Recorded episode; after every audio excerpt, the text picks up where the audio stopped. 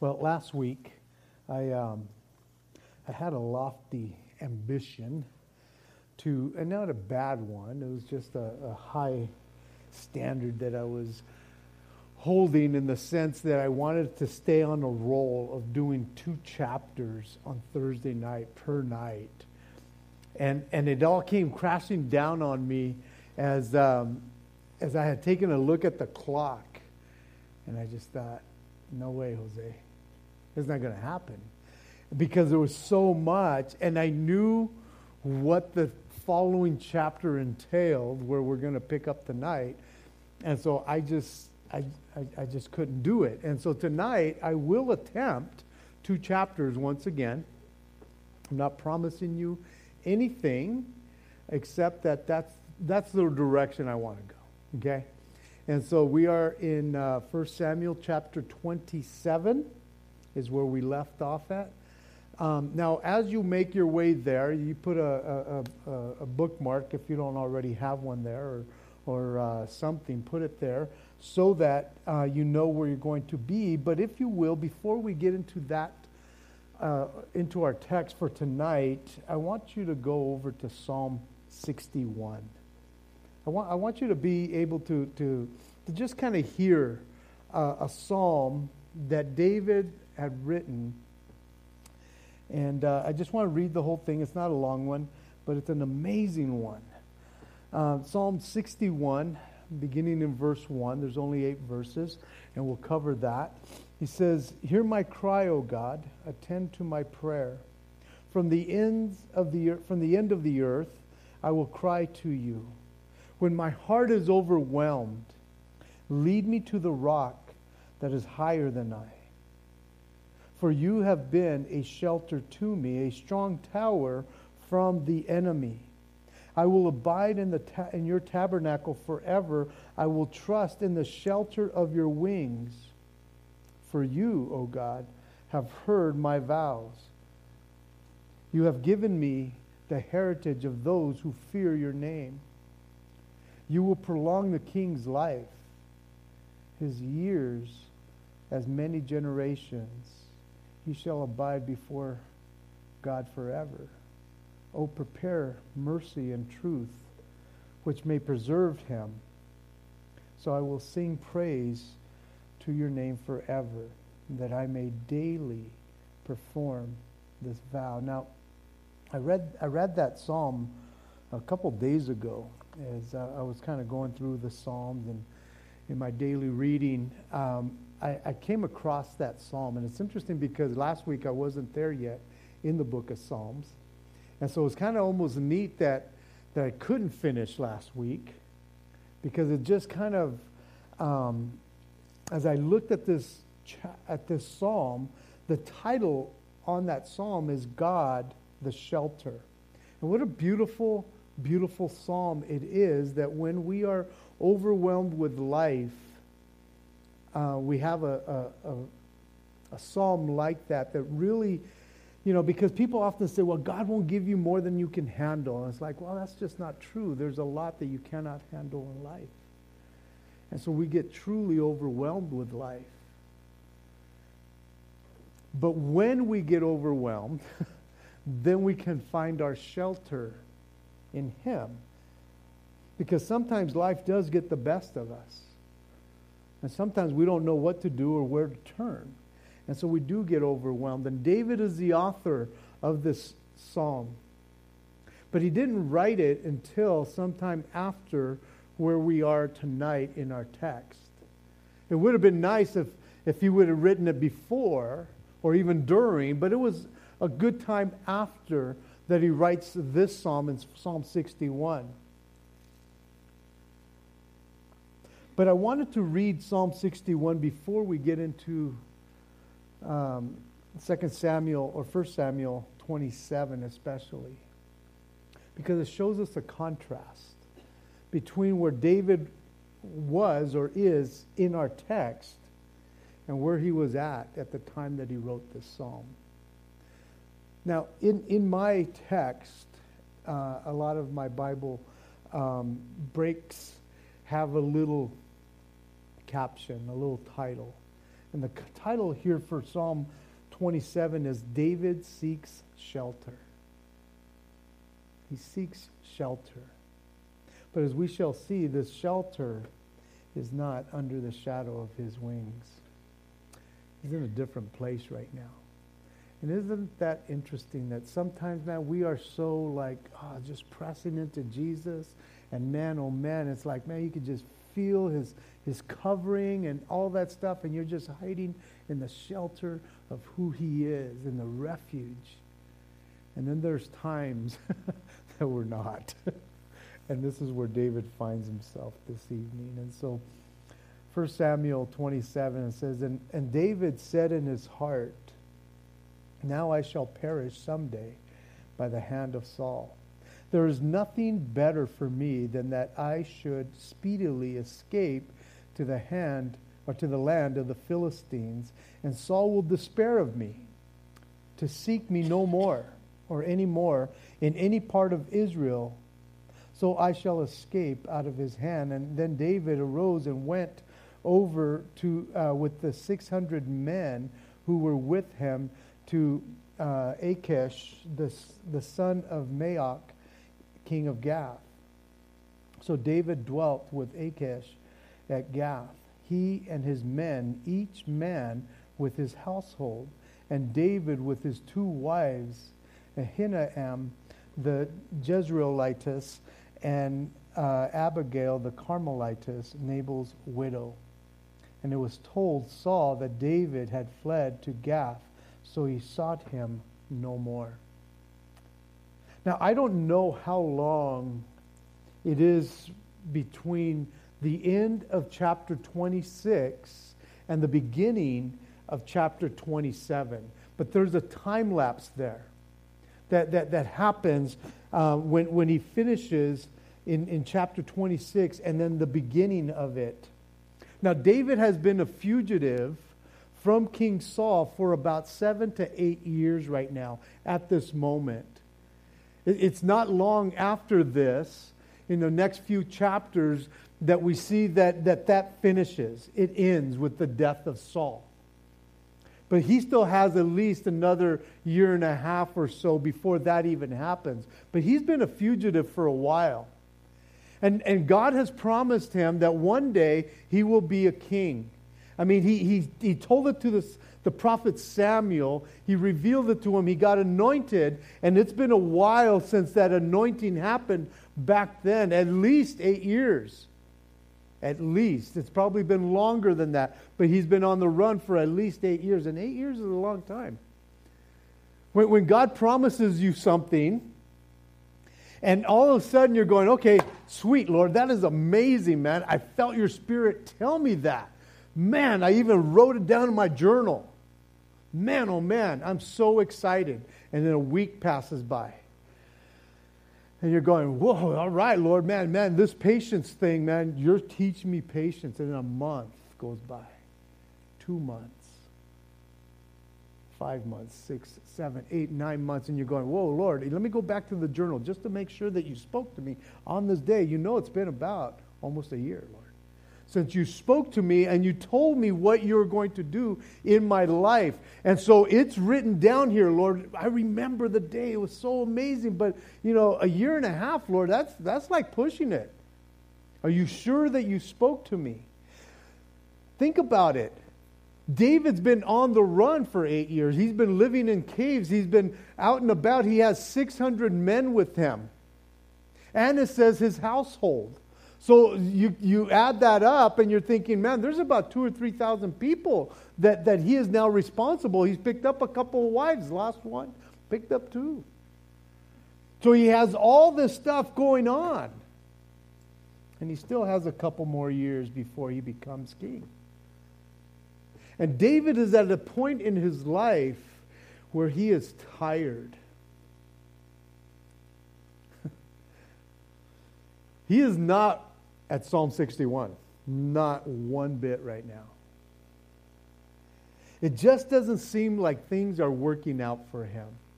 Time is ticking, and man, oh man, one year, two years, t- five years, seven years. Come on, Lord, how long is this going to last? And we have seen how God has been delivering him, preparing him, doing all these things. Promised, he promised him, and he's been delivering. And he has been delivered from the hand of Saul so many times before. But now he gets to the point where he is thinking, I shall perish someday. I shall perish someday, someday from the hand of Saul. And there is nothing better for me than to than I should speedily escape to the land of the Philistines. Come on, David. How many times has God showed up? How many times has God revealed himself? How many times has he rescued you and delivered you? And now you're thinking, I'm going to die. He's going to kill me. He has chucked spears at me. He's after me. And one of those days, that spear is going to stick. And it's not going to be pretty. And so now I need a new strategy, a new strategery here, you know? I need to, I need to take off. I need to escape. This trusting in the Lord bit has not gotten me very far. I'm going around in circles. I'm still in the wilderness. I'm still in caves and all these things. And he is saying, I am tired. I am so tired. But notice that in the first verse, and there's a lot in this first verse, in the first verse, David says the word I and me six times. Six times he does that. And not once does he mention the Lord's name. And that's a dangerous place to be.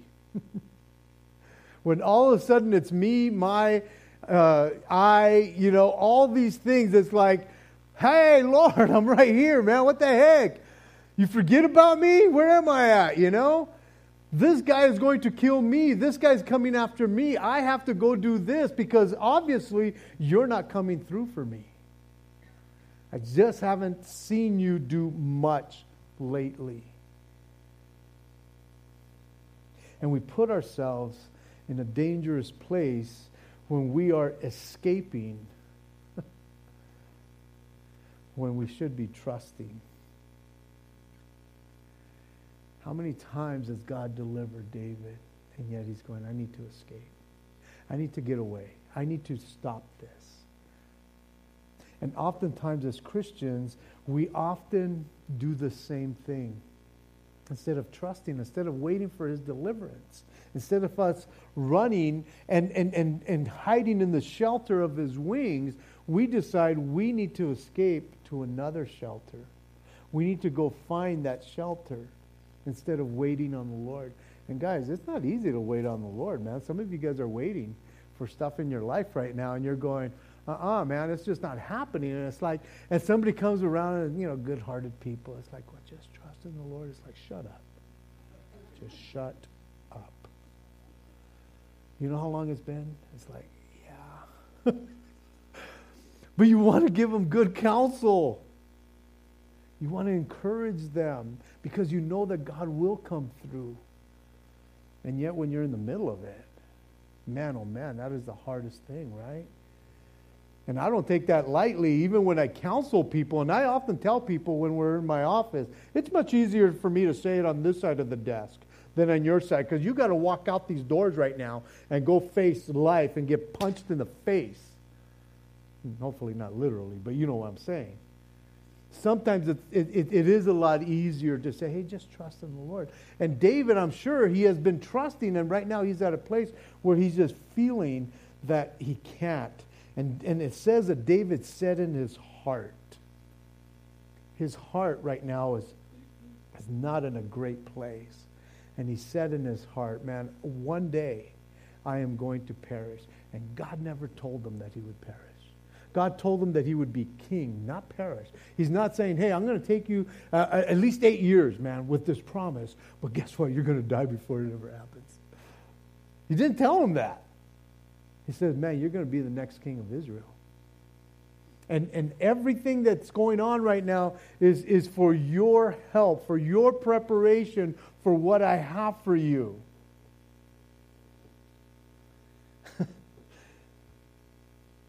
And yet he thinks, I have to deliver myself because the Lord is not delivering me right now. It's a dangerous place.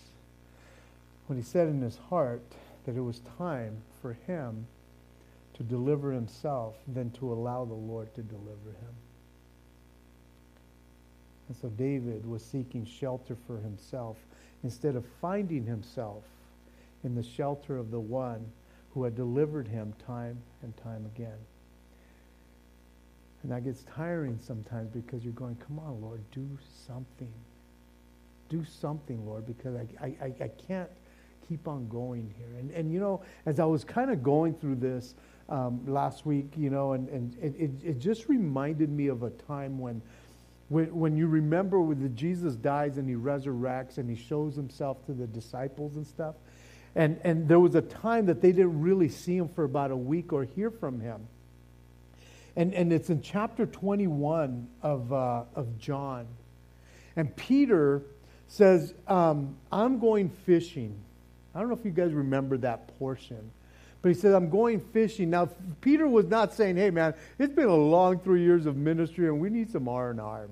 We need to go kick back and go just go fishing. But what he was saying is, I haven't seen Jesus. I haven't heard Jesus. I haven't felt much.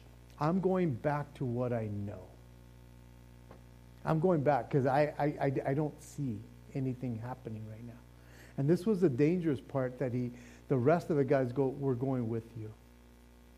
And when we decide, you know what, God's not doing much, I got to go do my own thing. I got to go back to what I know, that oftentimes we pull people with us.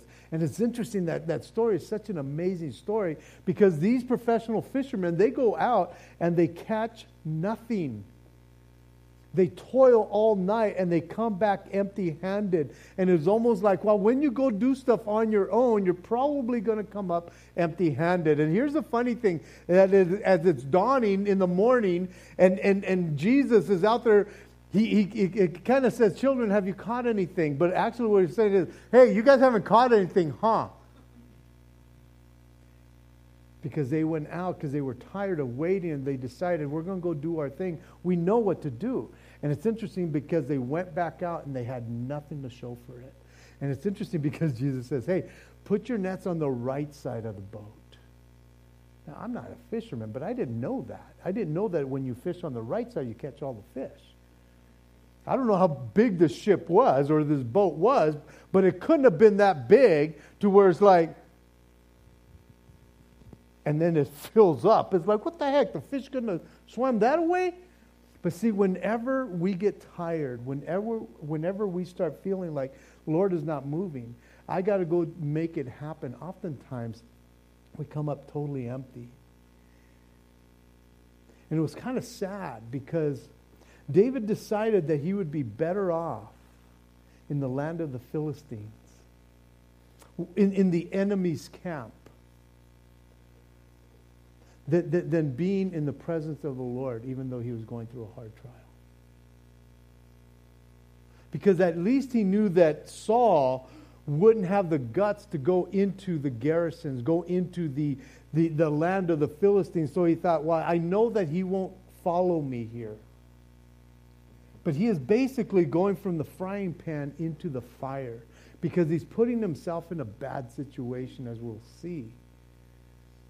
But see, this is what happens when we lean on our own understanding. This is what we get. We, we, we, we, we put ourselves in a bad situation because all of a sudden it's like, I ain't got time to wait on God anymore. I have to go make it happen. And when I go make it happen, something will happen, even if it's bad, but something will happen. And he puts himself in a bad situation. And David goes to Gath. now, we've ran into that city, Gath, before. If you remember, Gath is where Goliath was from. And back in chapter 21, when David first starts fleeing from Saul, he is all by himself, but he has the sword of, of, of, Goliath with him. And he goes to Gath, and I think he gets himself in a situation where he's going, Oh, geez, I think they're going to kill me. And he starts acting like a crazy man. He starts pretending to be someone who he's not. But he's all by himself and he's afraid that he's going to die. And that's when he goes to King Achish and starts acting crazy. to get out of the situation, and he does. But you see, back then, David was still David the giant killer. and he was afraid of being killed. But now, they all know that he is David the fugitive. Been a few years, and they know that he, he is the enemy of the king of Israel, who happens to be Saul. And so this time, when he goes back to Gath, he has a formidable army with him. He has 600 men that are all disgruntled. They, they've all been on the run. And Saul would just as likely kill, kill David and the rest of the guys that are on his team. And so they go over to the Philistines. And so the Philistines, uh, the, the king of Gath, he, he can use some disgruntled soldiers. He's okay with that. And isn't it interesting that when we decide, because we're disgruntled, because God hasn't come through in my timing or, or whatever it is, that Satan loves to use disgruntled Christians for his use? He's okay with that. To fight against even his own people or, or their own people. Achish was loving this situation. You see, the king of Gath had as much scruples or principles as Satan does here. He could care less. It's like, I'll take David, I'll take all his men. If he is the enemy of my enemy, then we become friends. But at this point, David has the weight of the world on his shoulders. And he has so much responsibility because of all the people that are following after him. And it just seems that the Lord has not come through. And that's when it seems like he is carrying what he is not supposed to be carrying. He's supposed to have been trusting in the Lord. But for him, it was like too little, too late. And so he's tired. And guys, it's a dangerous place to get tired. To get tired in your walk. And oftentimes we get tired in our walk when, when the focus is not outward, when the focus is inward. And all of a sudden, we're not getting what we think we deserve to get. And guys, let us never forget what we deserve to get is judgment. it's only by His grace. And we love His grace, don't get me wrong. But push comes to shove, you deserve judgment just like I do. But when the focus is this way, man, we get tired very easy because it's not happening the way we think and so this is not one of David's finest moments here. he will be lying and living a lie for, for a, a couple years here. All because he is not trusting in the Lord. Even after, the, after all that the Lord has done for him. And so oftentimes we, um, we think that the worst place to be is in the middle of a storm or in the middle of a trial. You know, when, when we're right in the middle and we can't see anything around us, we think this, it cannot get any worse. But I'll tell you what's worse than being in the middle of a trial is being safe on the shore and out of God's will. Oftentimes when we think, man, if everything would just die down, and, and you go make things happen and you're out of God's will because oftentimes in the, that story when Jesus tells his men, hey, get in the boat, you're going to the other side. He didn't say, hey, get in the boat and you're going to drown in the middle of the, of the Sea of Galilee. These guys would have said, no, thank you. Um, but he says, go get in the boat, we're going to the other side. See, I would much rather be in the middle of the storm in the boat that Jesus is in, knowing that I am in his will, than safe on the shore and out of his will, guys. And see, David was just tired. He said, I'm tired of the storms. I'm tired of the trials. I'm going back to shore. And it's a dangerous place to get or to be in. Verses 5 through 12, it says, And David said to Achish, If I have found favor in your eyes, let them give me a place in some town in the country that I may dwell there for which, uh, for why should your servant dwell in the royal city with you? So Achish gave him Ziklag uh, that day. Therefore, Ziklag has belonged to the kings of Judah to this day. Now, the time that David dwelt in the country of the Philistines was one full year and four months. And David and his men went up and raided the Gershonites, the Girzites, and the Amalekites. Those, for those nations were inhabited uh, of the inhabitants of the land uh, from of old as you go to Shur, even as far as the land of Egypt. Whenever David attacked the land, he left neither man nor woman alive, but took away the sheep and oxen and donkeys and camels and apparel, and returned and came to Achish. And Achish would say, Where have you made a raid today? And David would say, Against the southern area of Judah and against the southern area of the Guramielites, um, or against the southern area of Kenites. David would save neither man nor woman alive to bring news to Gath, saying, lest they should inform on us, saying, Thus David did, and thus was his behavior all the time he dwelt in the country of the Philistines. So Achish believed David, saying, He has made his people Israel utterly abhor him. Therefore, he will be my servant forever. David finds himself in a precarious situation. There's so much responsibility that he has. He, he finds himself, his men, and all the household in the enemy's camp.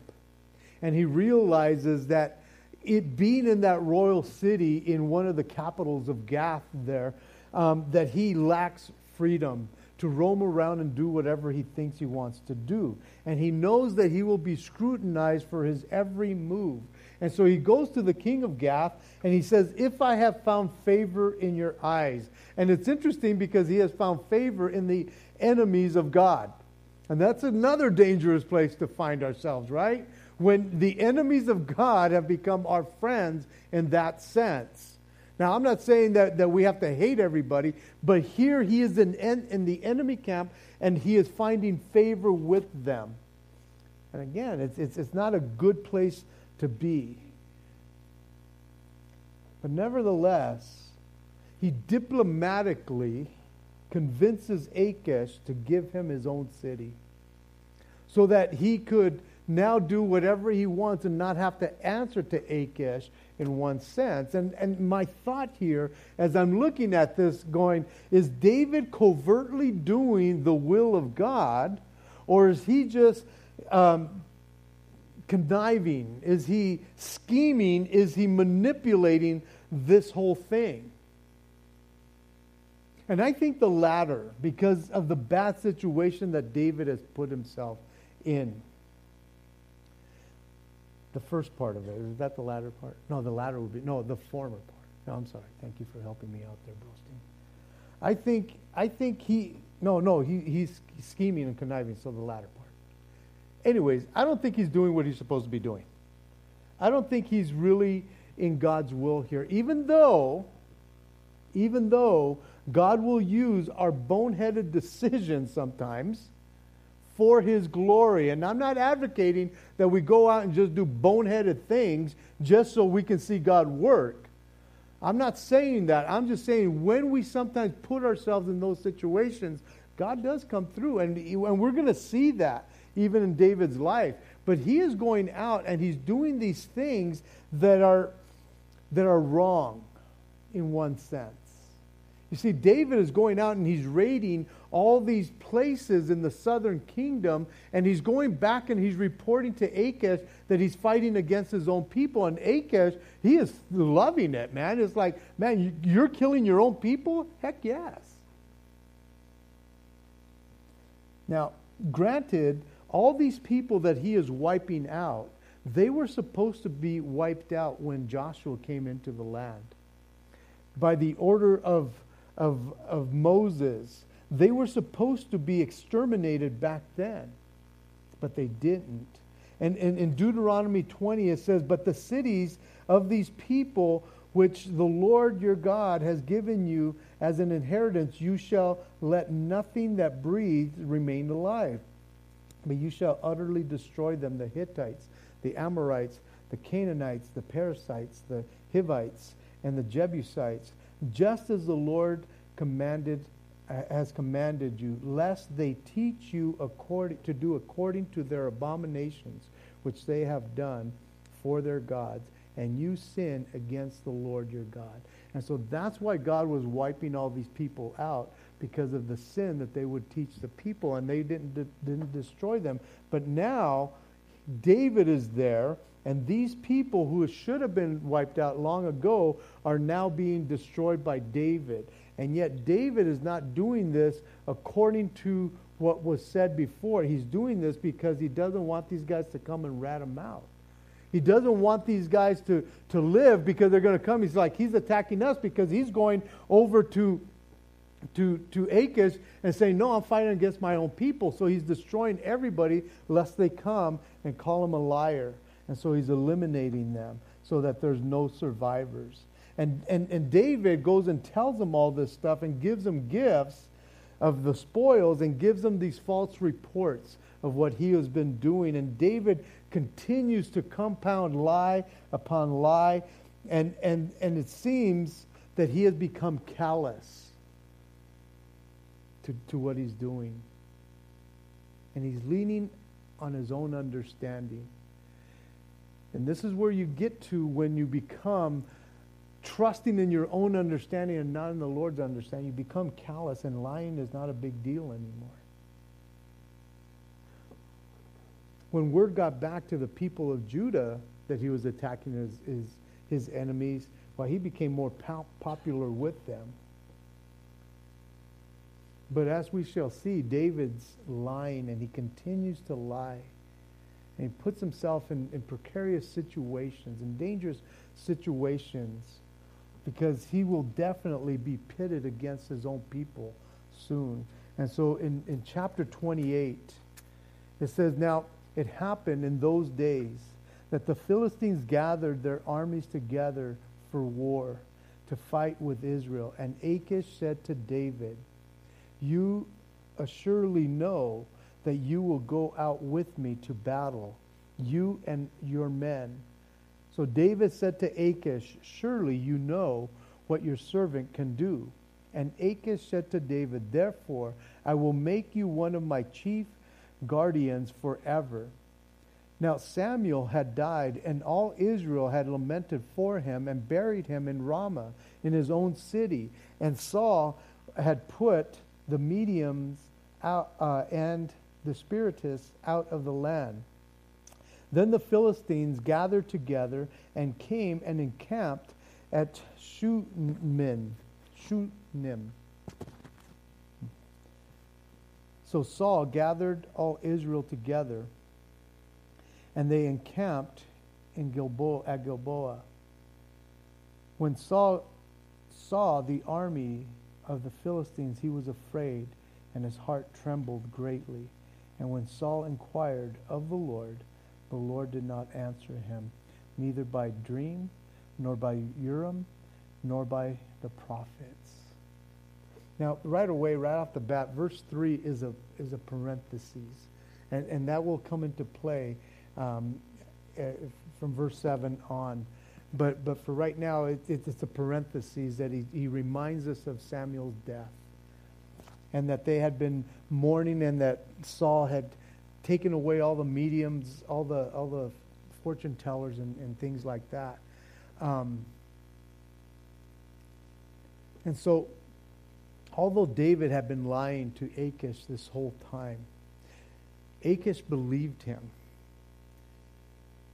And I thought, why, why shouldn't he? Why, why would David have any reason to die, lie to Achish?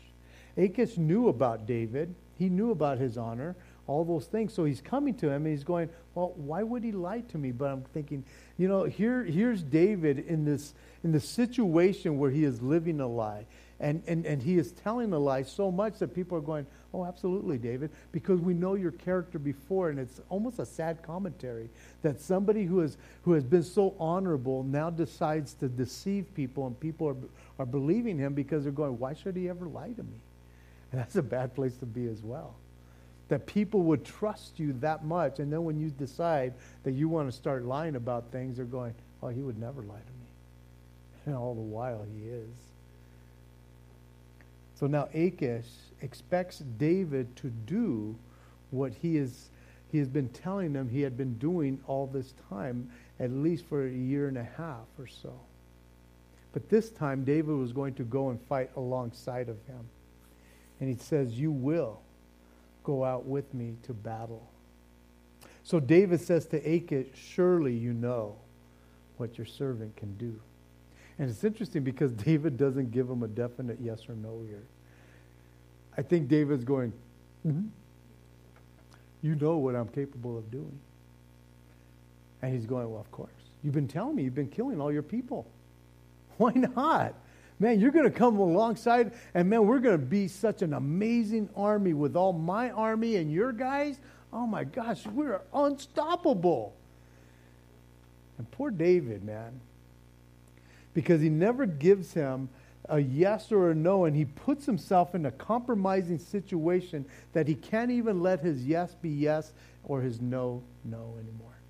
He can't. He's not, he knows within his heart what he is doing and what he has been scheming. Even though that cat has no clue what's going on, but David knows this is not good because he couldn't have answered him. He couldn't have said, Absolutely, man, I'm there for you, man. I'll go in front, I'll start the fight. He can't say that. He knows that he is now in this compromising situation. And at this point, Achish trusts David so much and believes everything that David has told him thus far that he says, I will make you my chief bodyguard forever. Because everybody abhors you now in Israel, man, you are going to be my right hand man, basically, forever because you owe that to me. I saved your life. I took you in. I've done all these things, and you've already burned all these bridges. And so in verse 4 to 6, it says that the Philistines were gathered together as Shunem. Nim. Shunem. Now, Shunem is way up north.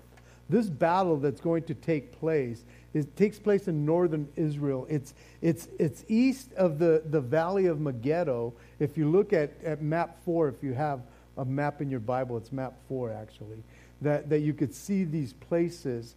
That it's up in, it, it, it's about 100 miles north of Ziklag where he was, where he was staying. And it's uh, southwest of the Sea of Galilee and just over the hill, Mount Tabor. It's just south of right there where this battle is going to take place. And the Philistines are on the northern side as Shunem, and Israel is at Gilboa or Mount Gilboa. In other words, Israel has the high ground.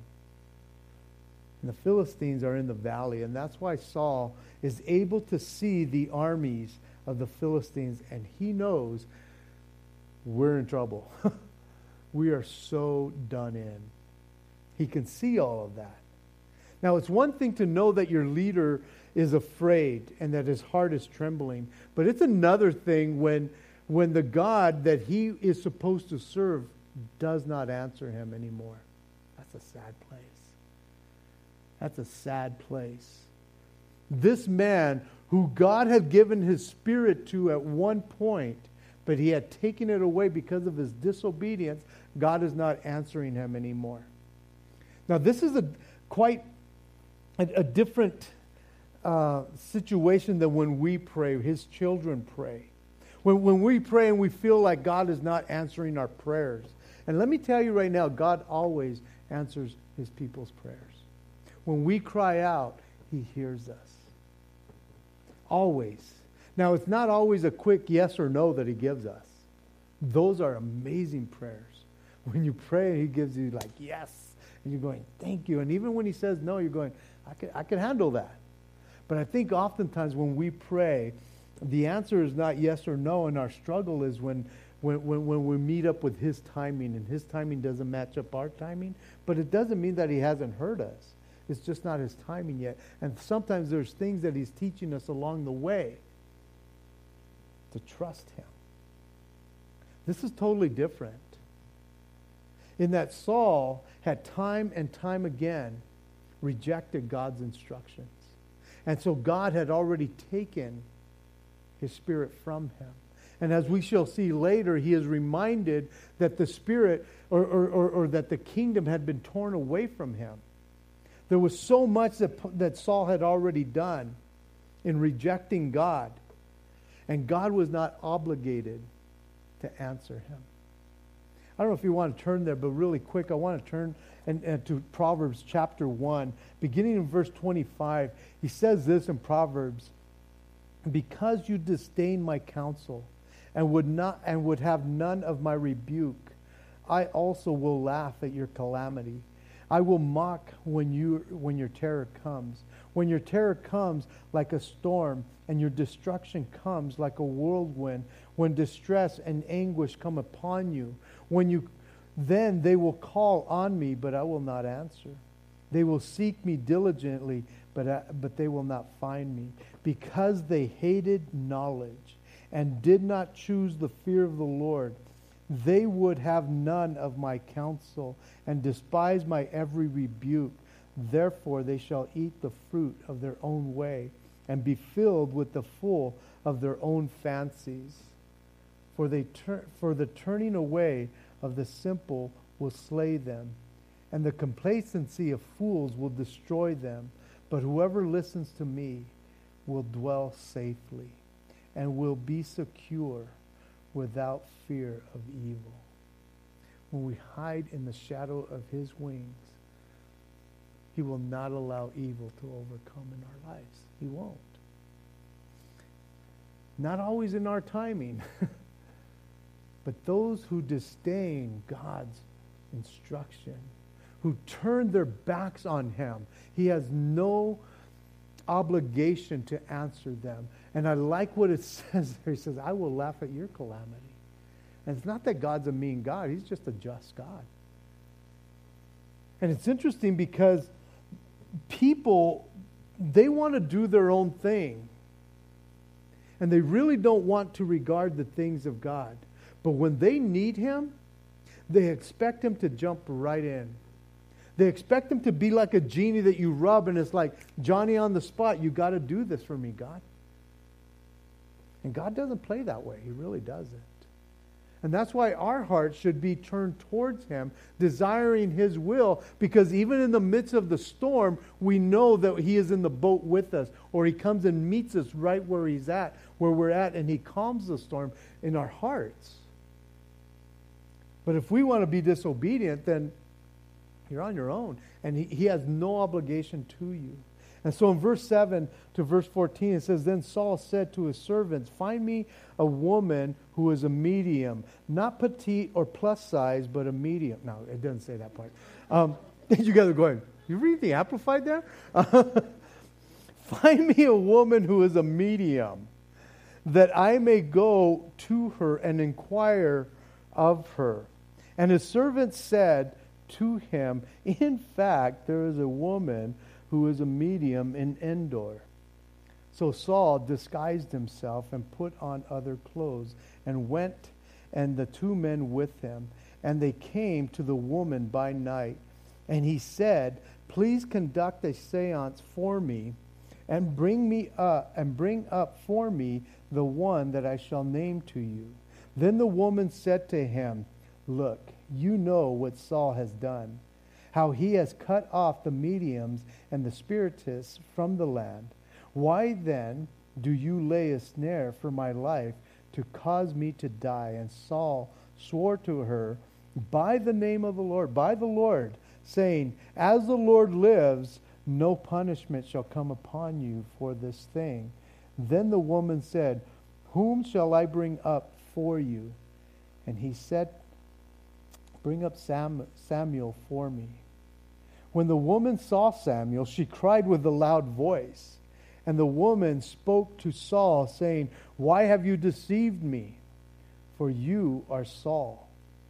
And the king said to her, Do not be afraid. What do you see?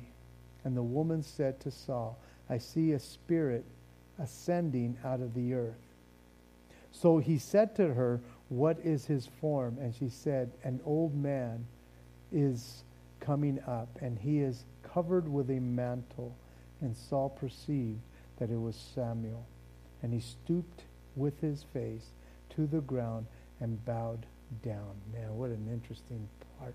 This should have been for next week around Halloween, huh? but um, no. You, you know what I thought is interesting?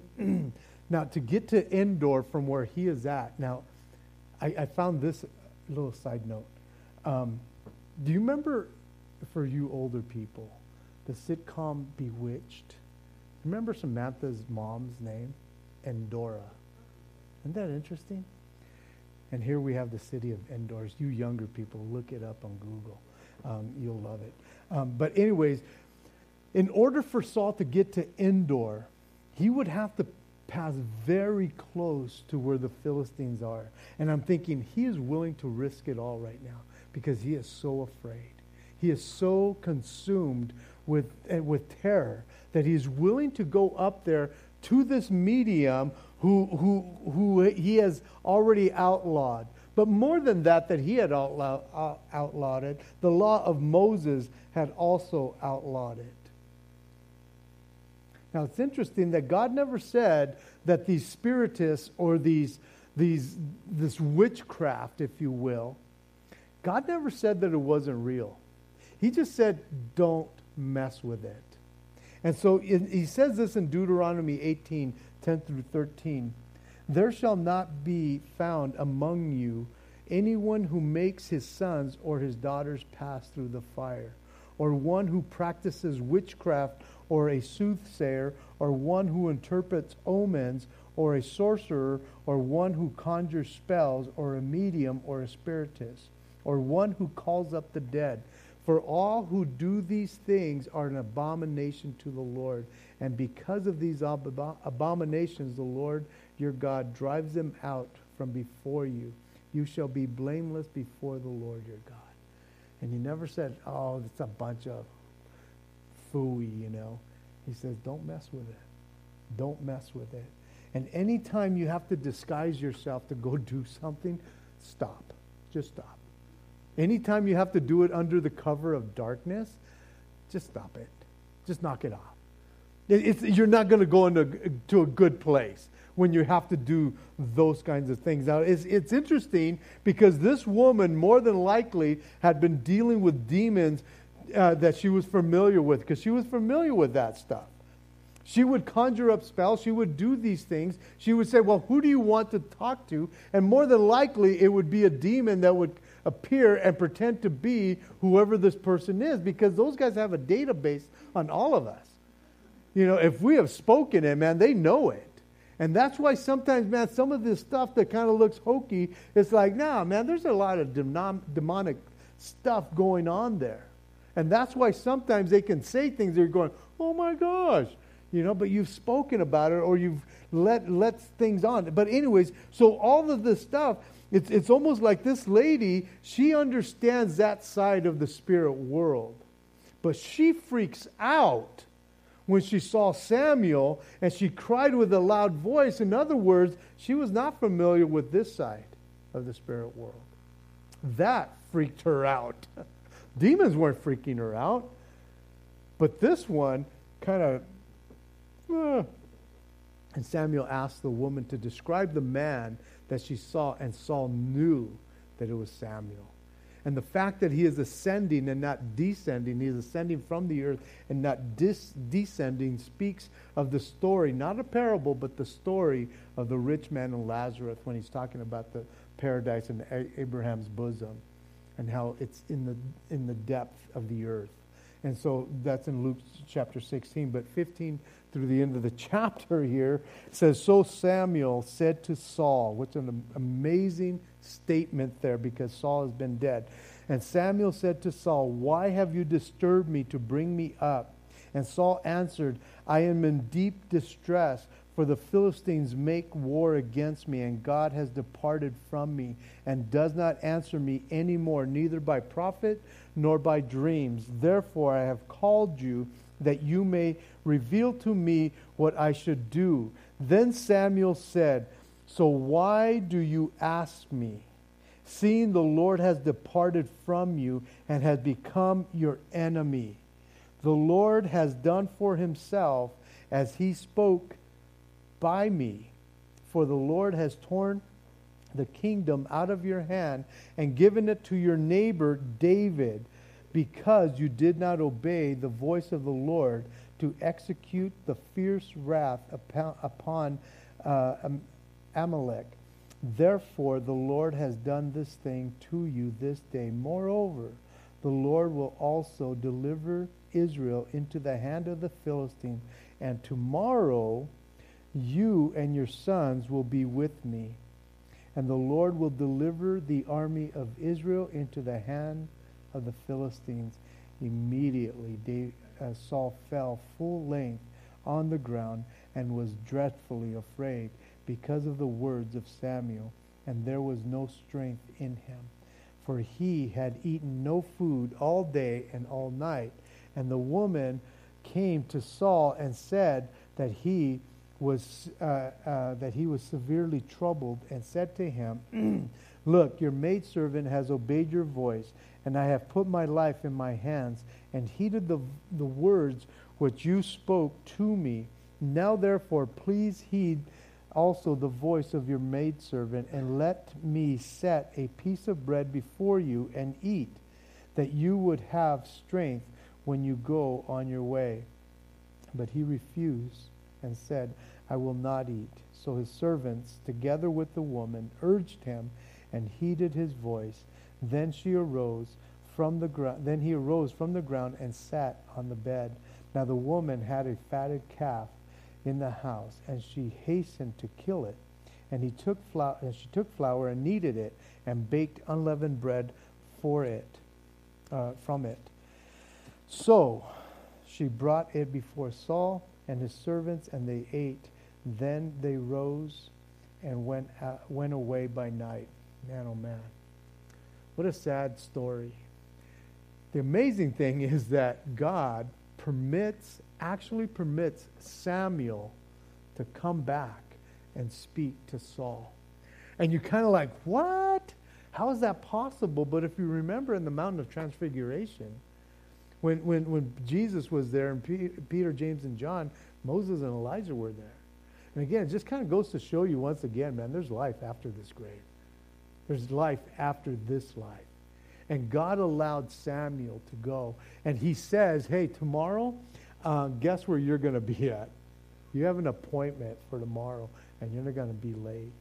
Now, again, he didn't say, hey, you're going to be on this side or that side. He just said, we're to, you're going to be with me. And again, um, wherever he was at, I don't know. But be that as it may, the message that he gives them is right on and true.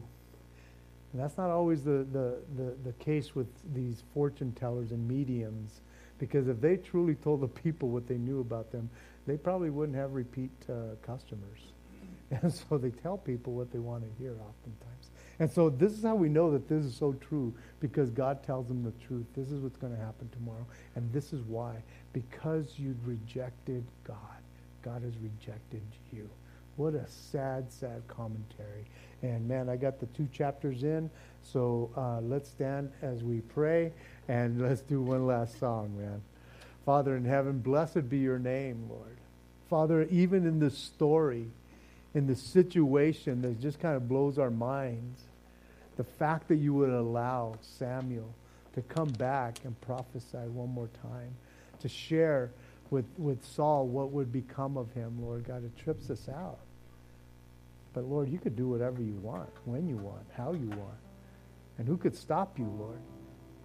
You raise the dead, and you are able to use those who have been dead to speak and to minister. Lord, again, it just shows us that there's life eternal in you. And so, Lord, I pray for my brothers and sisters in this room. Lord, many of them who are battling life right now. And some of them are going to walk out these doors right now, Lord, and get co-cocked by the enemy and the things that they're battling with, Lord. And I pray for them right now. that they would not lean on their own understanding, that they would lean upon you and trust you, Lord, no matter what they're going through, Lord. That, Lord, as they seek your face, as this poor man cried out, it says in Psalm 30, uh, 134, uh, that you will hear him and deliver him. And so, Lord, please, Lord, instead of us escaping, thinking that we need to go do this on our own, that we would allow you to deliver us from what we're going through. So bless my brothers and sisters. Minister to them right now, right where they're at, Lord God. Comfort them and encourage them. But we thank you, Lord, in Jesus' name. Amen. God bless you guys, man.